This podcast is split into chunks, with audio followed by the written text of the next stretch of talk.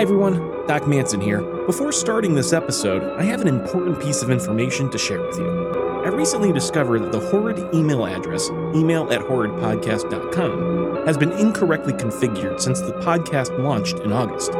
It is fixed now, but if you did send in an email, please resend it to the same address, which again is email at horridpodcast.com. Thank you, and now on with the show. My name is Doc Manson, and this is Horrid.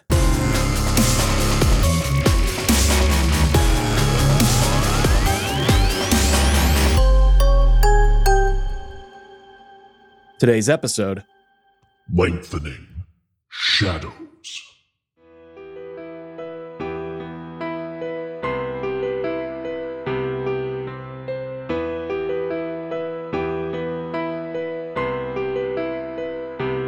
It was sometime around February 1878 when news from Scotland arrived at the home located at 5 Ravignan Street in Paris, France.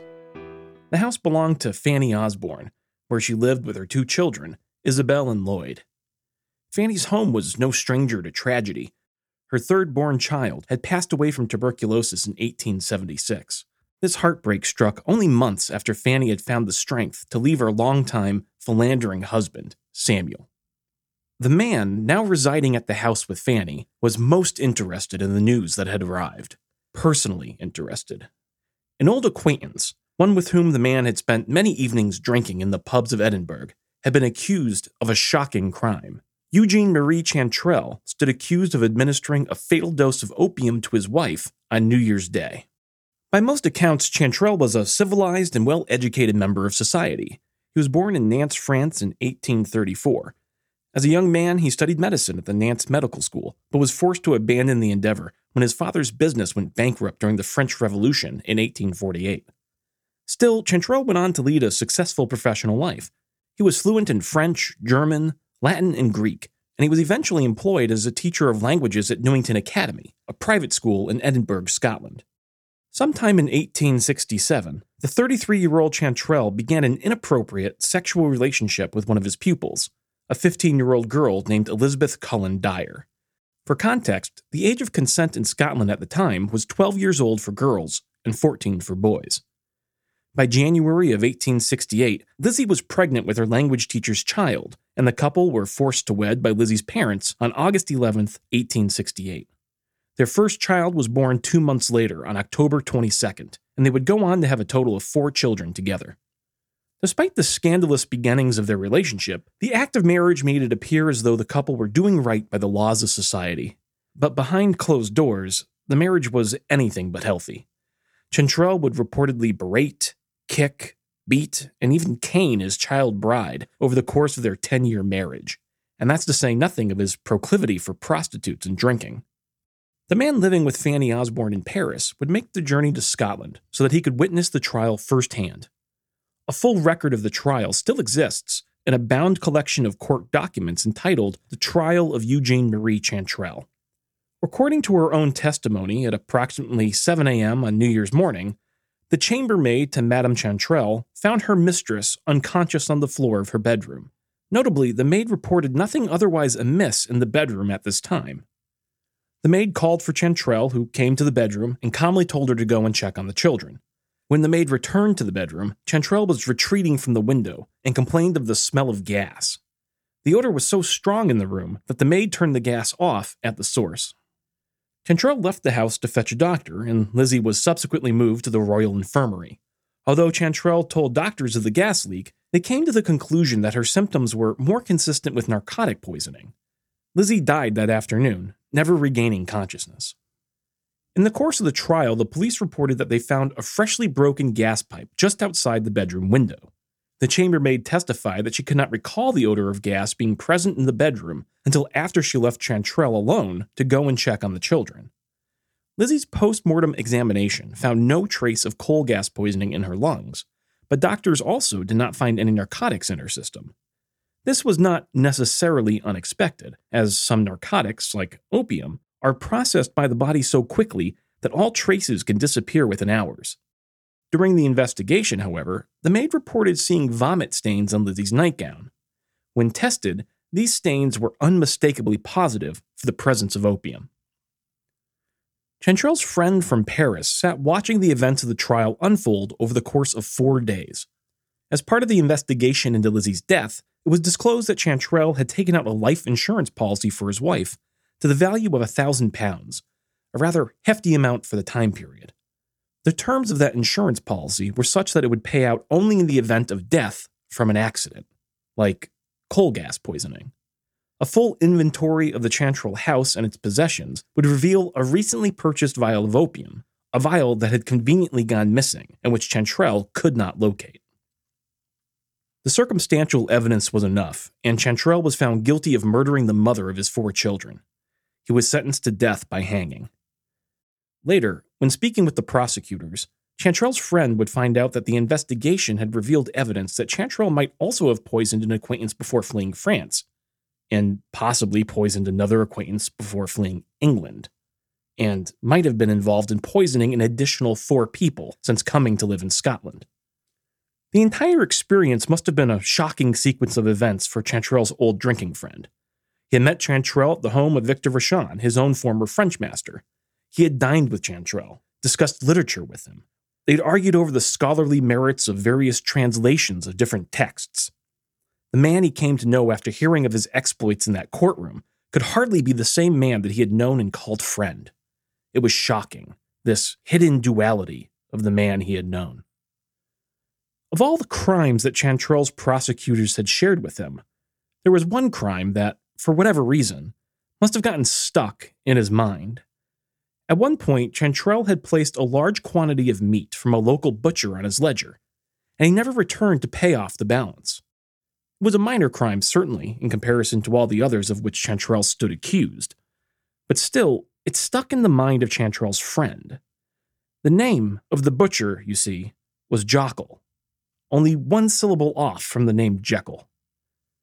And the identity of Chantrelle's friend?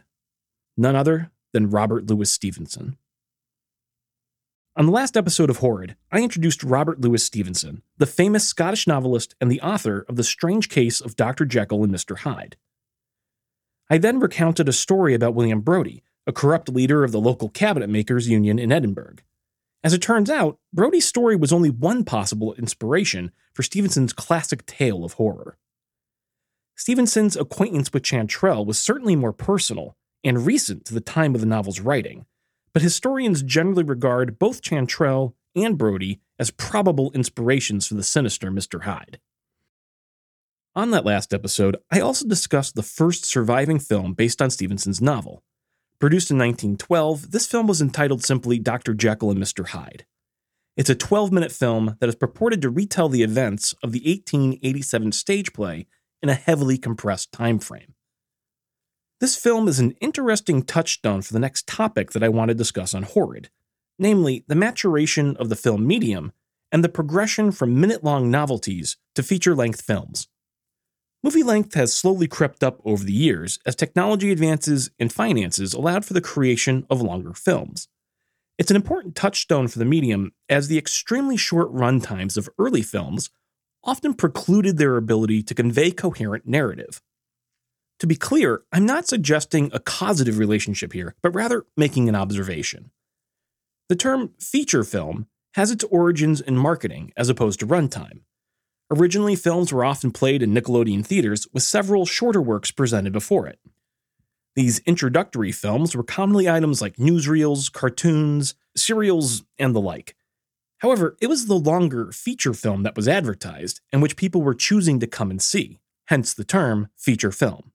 A feature length film, on the other hand, is generally defined as a movie with a runtime of at least 60 minutes. The first feature length film was an Australian drama entitled The Story of the Kelly Gang and was released in 1906. Since the 1910s, the average length of feature films has increased a couple of times, with the average modern feature film hovering around 100 minutes in length. There's a really interesting data science article which walks through all the steps of calculating this average runtime on the website towardsdatascience.com. Overall, the article finds that movie runtime really hasn't changed too much over the years, except for some small jumps after the 1930s and the 1950s. That finding is contrary to the conventional wisdom that runtimes have steadily increased over the last half century. Still, during the early days of the medium, the runtime of films did steadily increase to feature length over time. As mentioned, the 1912 version of Dr. Jekyll and Mr. Hyde was a 12 minute film. However, there was another Jekyll and Hyde film released the following year in 1913, which had a runtime of 26 minutes, over twice as long. These two films serve as an interesting juxtaposition, having been based on the same work and having been released only one year apart. Before jumping into comparisons, though, let's begin with a bit of background on the 1913 version of Dr. Jekyll and Mr. Hyde. The film was directed by Herbert Brenon, an Irish filmmaker and actor that was active in the film industry from 1912 to 1940. Brenon was also a screenwriter and an actor, and he is credited with writing this adaptation of Stevenson's novel. Brenon was responsible for a number of first film adaptations, including Peter Pan in 1924 and Laugh, Clown, Laugh in 1928. While the earlier work probably requires no introduction, Laugh, Clown, Laugh was a stage play adapted to film by Brenon and starring Lon Chaney Sr., a name that ought to be familiar to horror movie fans. Although largely eclipsed by his son's success starring in the classic Universal monster movies of the 1930s and 40s, Lon Chaney Sr. was known as the Man of a Thousand Faces, and he starred in the silent film adaptations of The Hunchback of Notre Dame and The Phantom of the Opera in 1923 and 1925, respectively. We'll be talking more about Lon Chaney Sr. and Jr. on Horrid before too long. Another incredible claim to greatness for Brenon was his being nominated for the Academy Award for Best Director at the first Academy Awards, which was held on May 16, 1929. The nomination was for his work on Sorrell and Son, an adaptation of a best selling novel from 1925. Although Brenon did not win the award, I'd like to take a moment to start a completely unsubstantiated rumor that he was the very first person to say it was an honor just to be nominated. Starring as both Jekyll and Hyde in this version is the silent film superstar King Baggot. With a name like that, it isn't a wonder that the man was advertised as the king of silent films, and later simply the king of movies. Baggot was so well known and famous that he was also called the most photographed man in the world and the man whose face is as familiar as the man in the moon. As a nickname, that last one doesn't exactly roll off the tongue, but it does speak to the level of fame and renown that Baggot attracted all over the world. And it wasn't just good publicity either. Baggot was incredibly prolific and multi talented. In terms of his credits, Baggot starred in over 300 films, wrote 18 screenplays, and he even directed 45 films. I know I've talked a lot about actors and other early horror films that went on to find fame, but Baggot really was the first movie star. Back in the first decade of the 20th century, credit sequences weren't typically included on films like they are today. King Baggot was among the first to have his name billed not only on the films themselves, but on theater marquees and even being used in promotional materials like newspaper ads. With his name being actively promoted by studios as early as 1909, Baggot might be the very first movie star, period.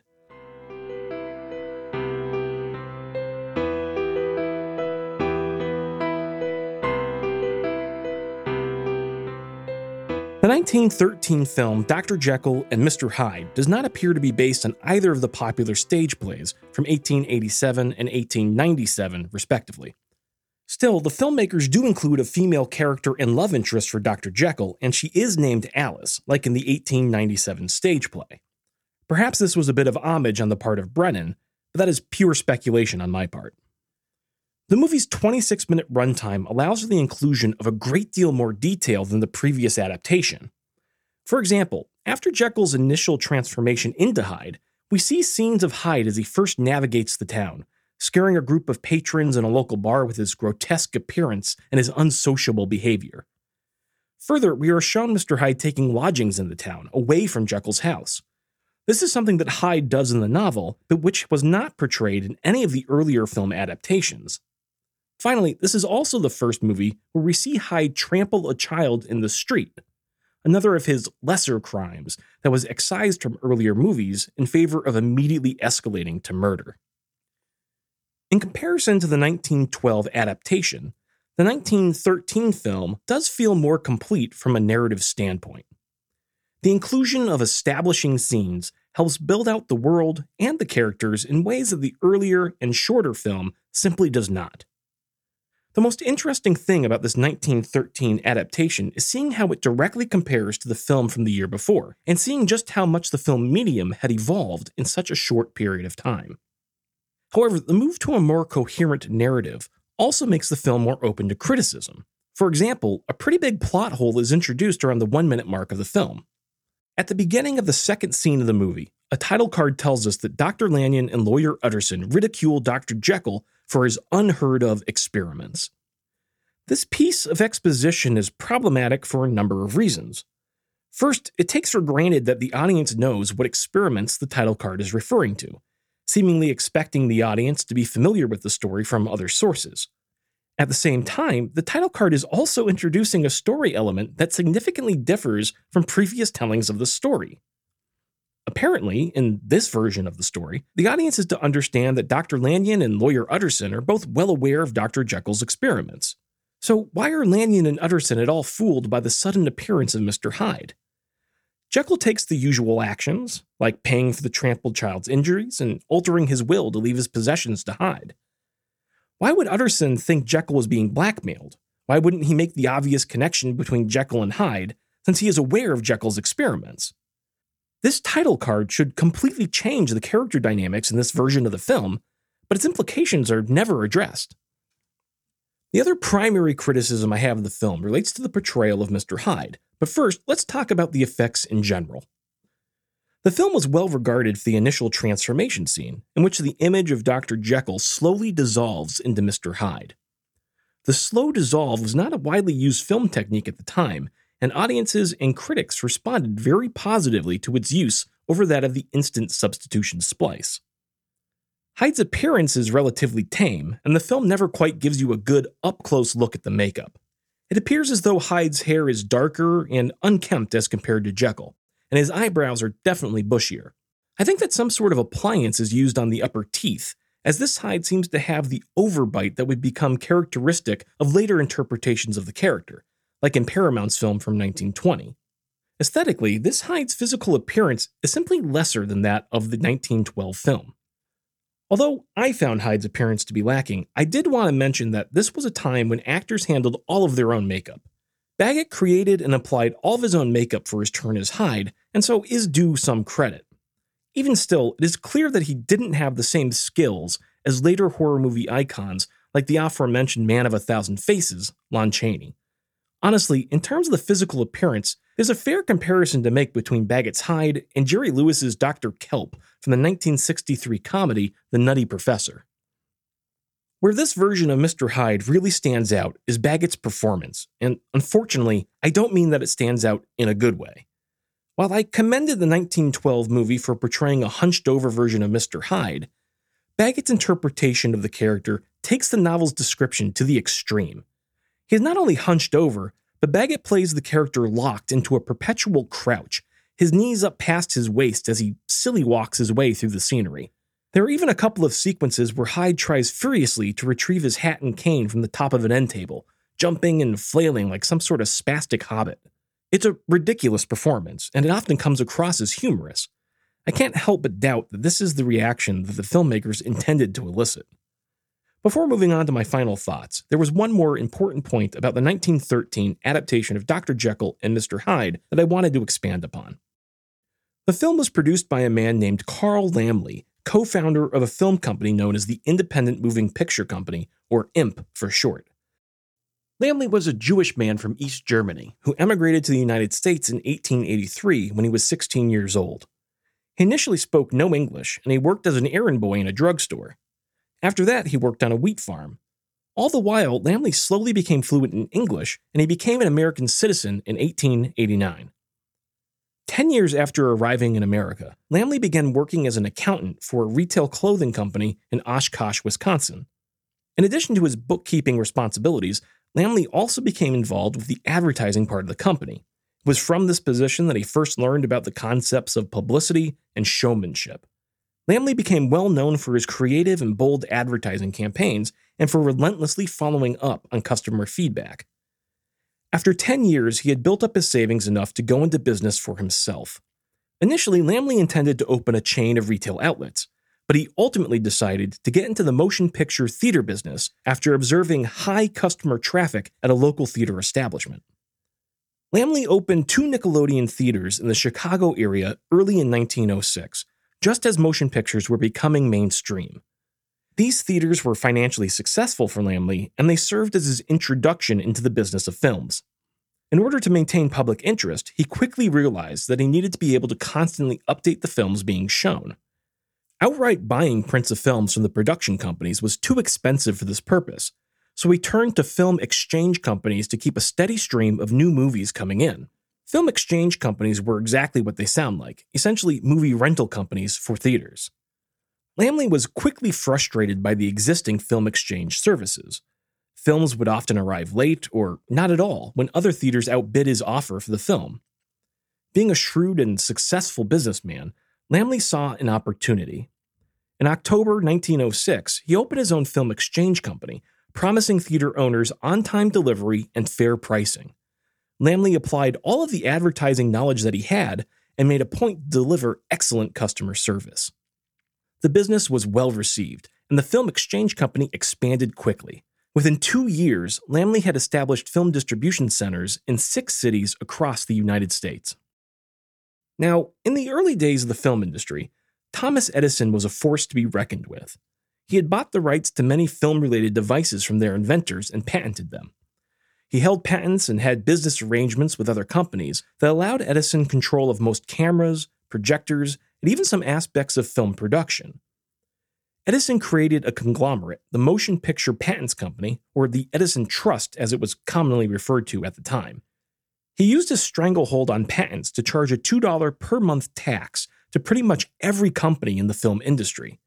Companies that refused to pay were often sued out of existence thanks to Edison's deep pockets. The activity of the Edison Trust drew the ire of Laemmle, who considered these monopolistic practices fundamentally unfair. Worse, he took the situation personally, believing the tax was Edison's attempt to drive him, a competitor, out of business. His frustrations with Edison's ever strengthening monopoly on the American film industry led him to recruit other like minded individuals, and the Independent Moving Picture Company was born. All of the participating companies arranged to produce motion pictures using cameras, projectors, and film that Edison had no claim to. Eventually, Laemmle would rally the combined influence of all of the members of IMP. Under Laemmle's leadership, IMP would go on to challenge the Edison Trust business practices under the Sherman Antitrust Act. It would take years, but in 1915, the United States Supreme Court would finally order the dissolution of the Edison Trust. This was a major win, not only for Laemmle, but for the entire film industry. So, why am I spending so much time talking about Carl Laemmle? Well, in 1912, Laemmle merged the independent moving picture company with five other major independent studios. As a company, IMP was technically dissolved with the merger in 1912, but the brand continued to be used for several years, specifically for Laemmle produced films. Therefore, the 1913 adaptation of Dr. Jekyll and Mr. Hyde would be the very first monster movie made for this new movie's studio. And the name of this new company? Universal Pictures. Universal Pictures would go on to become famous for a series of films collectively known as the Universal Classic Monsters. Dracula and Frankenstein were both released in 1931, The Mummy in 1932, and The Invisible Man in 1933. Other Universal classic monsters include the Wolfman, the creature from the Black Lagoon, and even the Bride of Frankenstein. Most people neglect to think about the earlier Universal monster films, but Quasimodo and the Phantom are also considered among their ranks due to Universal releasing The Hunchback of Notre Dame and The Phantom of the Opera during the 1920s. Did you notice who was notably missing from the list of Universal monsters? Dr. Jekyll and Mr. Hyde. Although there were popular film versions of the tale during the 1920s and 30s, these movies were made by Paramount Studios and not Universal Pictures. Hence, Dr. Jekyll and Mr. Hyde are not typically considered part of the canon of Universal monsters. However, as near as I can tell, the 1913 production should not only qualify the terrible duo for status as Universal monsters, it would also bestow them the honor of being the very first to appear on film.